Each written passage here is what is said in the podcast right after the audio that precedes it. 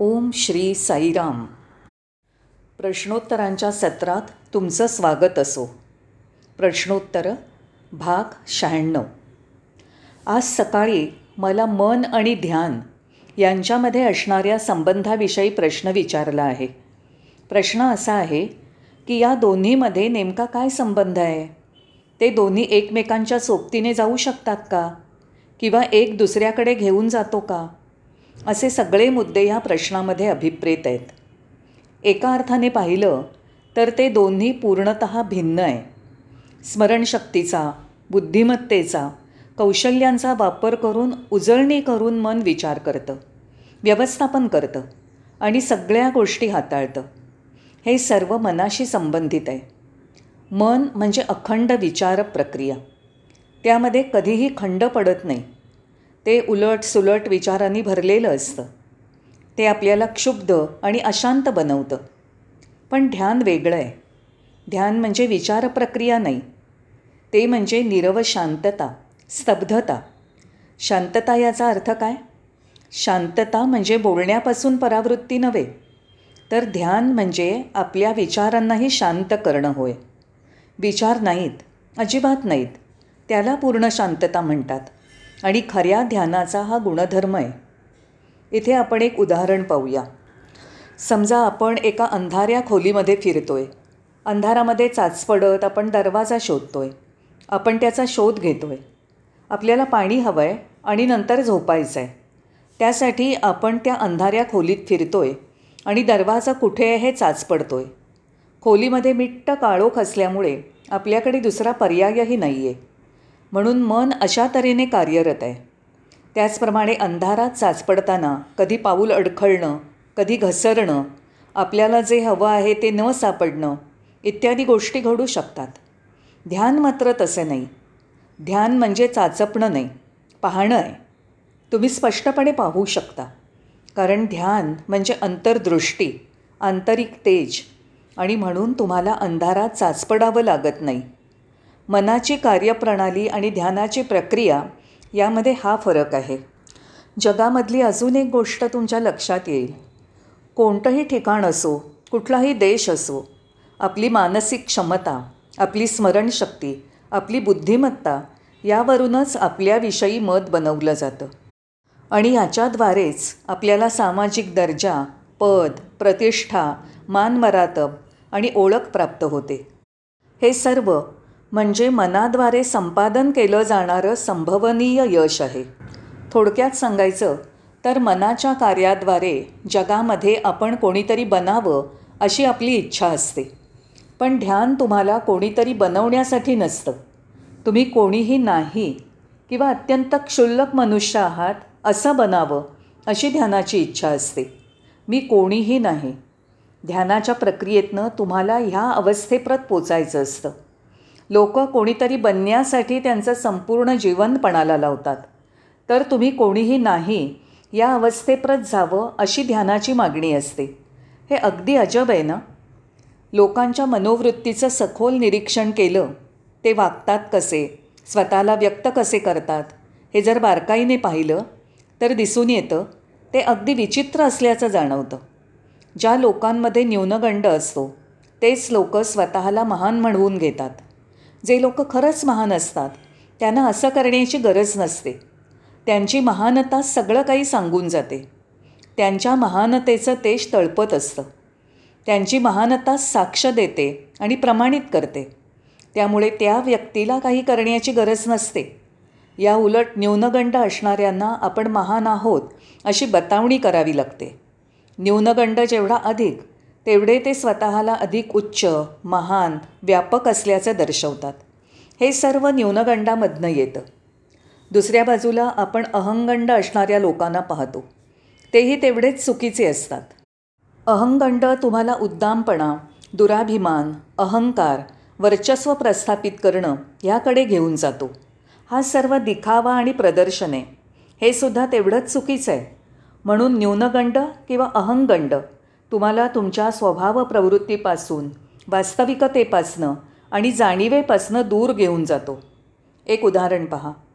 आपण काही कामासाठी आपल्यापासून अगदी जवळ असणाऱ्या शहरात जातो. दिवस अखेरीला काम झाल्यावर घरी परत येतो. आपण कितीही हिंडलो फिरलो बाजारात केली तरी आपल्याला घरी परत जायचं असतं. त्याचप्रमाणे जगामध्ये तुम्ही कोणीही असा कदाचित तुमच्या यशामुळे असा तरीही तुम्हाला घरी परतायचंच असतं. ते घर कोणतं? तुमची वास्तविकता तुमची जाणीव चैतन्य. बाकी सगळं केवळ तुमचा भ्रम आहे किंवा कल्पना आहे. हा भ्रम आणि कल्पना तुमचं लक्ष विचलित करतं अन्यत्र वळवतं. हे जे घडतं ते आपण जाणून घेतलं पाहिजे. अजून इथे एक मुद्दा आहे. आपल्याला जग जिंकायचं असतं. किती मूर्खपणा आहे हा. जो अंतर्विश्व जिंकतो तो खरा विजेता. कारण खरं निवासस्थान आपल्या अंतरात असतं. तुमचं प्रभुत्व असायला हवं. बाहेर असणाऱ्या इमारती असतात घर नव्हे. ध्यान म्हणजे तुमच्या महत्त्वाकांक्षा तुमच्या इच्छा यापासनं दूर होणं. ते तुम्हाला तुमच्या वास्तवाप्रत तुमच्या खऱ्या स्वभावाप्रत आणि जाणीवेप्रत घेऊन जातं.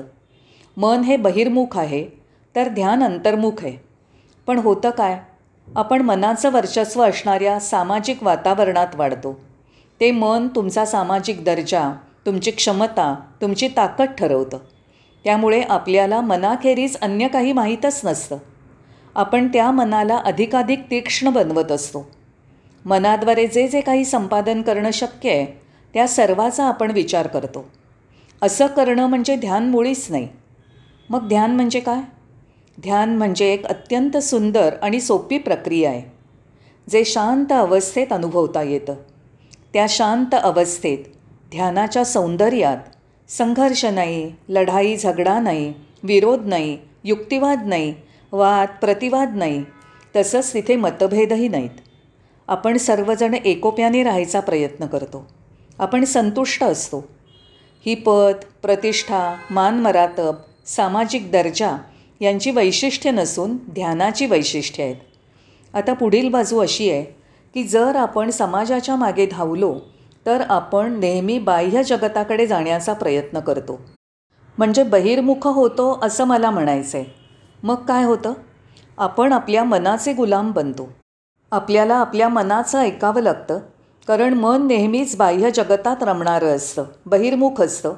म्हणून बाह्य जगतातील ह्या निरंतर घडामोडींमुळे आपण आपल्या मनाचे गुलाम बनतो. म्हणून आपण आपल्या महत्त्वाकांक्षा आणि इच्छांचा त्याग केला पाहिजे. तरच आपल्या आंतरिक विकासाला वाव मिळेल. काही लोक म्हणतात की आम्ही ध्यानासाठी काही संघटना स्थापित करू काही प्रशिक्षण शिबिरं आयोजित करू काही संस्था स्थापित करू. मला ह्यावर पूर्णत आक्षेप नाही पण ध्यानासाठी ध्यानच पुरेसं आहे. ते एक अभियान बनवण्यासाठी त्याला संघटित करण्यासाठी जे घडतं ते असं की आपलं लक्ष लोकांच्या संख्येवर ते कसं करतात प्रशिक्षक कसे आहेत या सगळ्या गोष्टींवर केंद्रित होईल आणि त्यातील मूळ गाभा म्हणजेच ध्यान आपण विसरून जाऊ. ध्यानाचा मूळ हेतू आपण विसरून जाऊ कारण ध्यानाच्या शिबिरांच्या आयोजनाकडे आपलं अधिक लक्ष राहील. यामध्ये ध्यानाचा मूळ हेतू विसरण्याचा धोका आहे. याशिवाय मी हेही सांगतो की आपल्यासमोर आपल्या भोवताली असणाऱ्या लोकांच्या सहज लक्षात येईल की आपण खरे ध्याते आहोत का नाही? लोक सहज शोधून काढले जातील पकडले जातील आणि लोक म्हणतील की हे दांभिक आहेत. ते स्वतः ताण तणाव चिंता वेदना आणि दुःख सहन करत आहेत. ते आपल्याला काय मदत करणार? म्हणून दांभिकता नेहमीच अत्यंत धोकादायक असते. दांभिकता म्हणजे ताणतणाव. ध्यान म्हणजे दांभिकता नाही. ध्यानाचा ढोंग करता येत नाही. कारण ध्यान आणि ताणतणाव या दोन विरुद्ध गोष्टी आहेत. आता असं घडतं जसजसे आपण ध्यान करत जातो तसं ह्या ध्यानाच्या प्रक्रियेतनं बाहेर पडणारा सुगंध तेज घेऊन येतो. या तेजामुळे जे शब्द आपण उच्चारतो ते जेते जागते होतात सत्य होतात आणि लोकांसाठी सहाय्यकारी होतात. परंतु इतरांना मदत करावी हे आपलं ध्येय नाही. इतरांना त्याचा लाभ होणं हे केवळ जोड उत्पादन आहे. त्यामुळे आपलं स्वतःचं जीवन बदलून जाईल. शब्द बदलून जातील. ते पूर्णत जीवनाने भरलेले असतील हे आपण समजून घेतलं पाहिजे. आता हे सर्व सांगितल्यानंतर अखेरीला मी म्हणेन आपण आपल्यासाठी प्रकाश बनलं पाहिजे. आपण स्वयंप्रकाशित बनलं पाहिजे. ज्या लोकांना ह्याची तृष्णा आहे त्या अनेक लोकांसाठी आपण दीपस्तंभ बनलं पाहिजे अशी आपल्यामध्ये तीव्र आस निर्माण झाली पाहिजे. आपण इतरांसाठी एक आदर्श उदाहरण बनलं पाहिजे. आणि तेच एक अभियान असेल. केवळ ध्यानाची शिबिरं किंवा संस्था स्थापित करणं म्हणजे अभियान नव्हे. मला हे सांगावं लागेल कारण आजच्या आधुनिक समाजात याविषयी अत्यंत संभ्रम आहे. आजच्या आधुनिक समाजात प्रतिस्पर्धी शिबिरंही असतात. आपल्याला स्पर्धा चढाओढ पाहायला मिळते. अनेक लोकांना ध्यानासाठी वेगवेगळ्या पद्धती सुचवताना आपण पाहतो. तसंच त्या पद्धतींमध्ये विरोधाभासही दिसतो. याशिवाय काही पद्धती तर अनुसरण करण्यासाठी अत्यंत अवघड असतात. मग हे खरं ध्यान म्हणायचं का? खरं ध्यान अजिबात अवघड नसतं. जर ते अवघड असेल तर ते प्रत्येकाला देणं शक्य नाही. ते सामान्य जनांसाठी उपलब्ध होत नाही. परंतु खरा धर्म हा प्रत्येक सामान्य मनुष्यासाठी उपलब्ध असायला हवा. म्हणून काहीजणं दावा करतात त्यानुसार ध्यान तेवढं अवघड नाही. ते अगदी साधं सोपं हवं. एका वाक्यात सांगायचं तर ध्यान म्हणजे निर्विचारी अवस्था. ध्यान म्हणजे मनाची रिक्तता. ध्यान म्हणजे अंतरंगातील समतोल.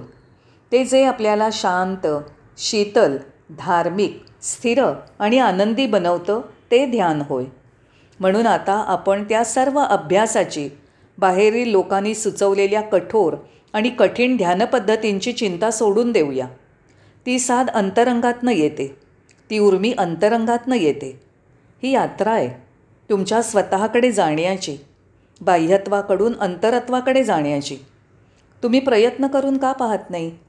तो प्रयत्न तो प्रयोग ते आजमावून पाहणं आपल्या जीवनासाठी पुरेसं आहे. आणि त्यामध्ये सुधारणा करत राहणं ही अखेरच्या श्वासापर्यंत आपली अखंड साधना बनली पाहिजे. भगवानांचे तुम्हाला आशीर्वाद लाभोत. खूप खूप धन्यवाद.